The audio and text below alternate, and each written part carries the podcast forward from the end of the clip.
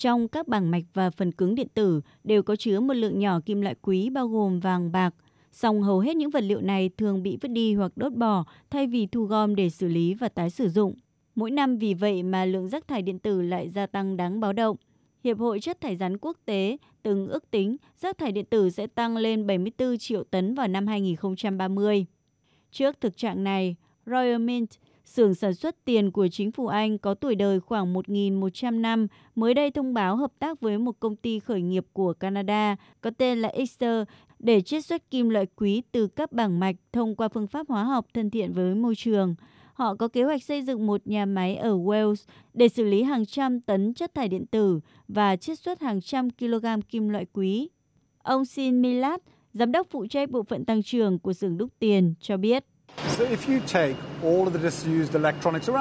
Đồ điện tử không được sử dụng trong các hộ gia đình chiếm khoảng 7% lượng vàng trên thế giới. Đó là một con số khổng lồ và thực sự mang lại cho chúng tôi động lực để bắt đầu tái chế những đồ điện tử này. Trên trang web của mình, công ty Xer tự tin khẳng định công nghệ của họ có thể thu hồi 99% vàng từ rác thải điện tử chỉ trong vài giây với tác động môi trường không đáng kể. Công ty gần đây còn nhận được khoảng 4,3 triệu đô la Mỹ hỗ trợ tài chính từ một quỹ liên kết với chính phủ Canada tài trợ cho công nghệ sạch. Liên Hợp Quốc dẫn số liệu cho thấy thế giới đạt kỷ lục 53,6 triệu tấn rác thải điện tử năm 2019, mà chỉ chưa tới 20% chất thải đó được tái chế.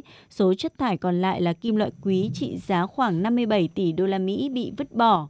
Cùng năm này, theo một báo cáo của Diễn đàn Kinh tế Thế giới, lượng vàng trong một tấn điện thoại di động nhiều gấp 100 lần so với một tấn quặng vàng.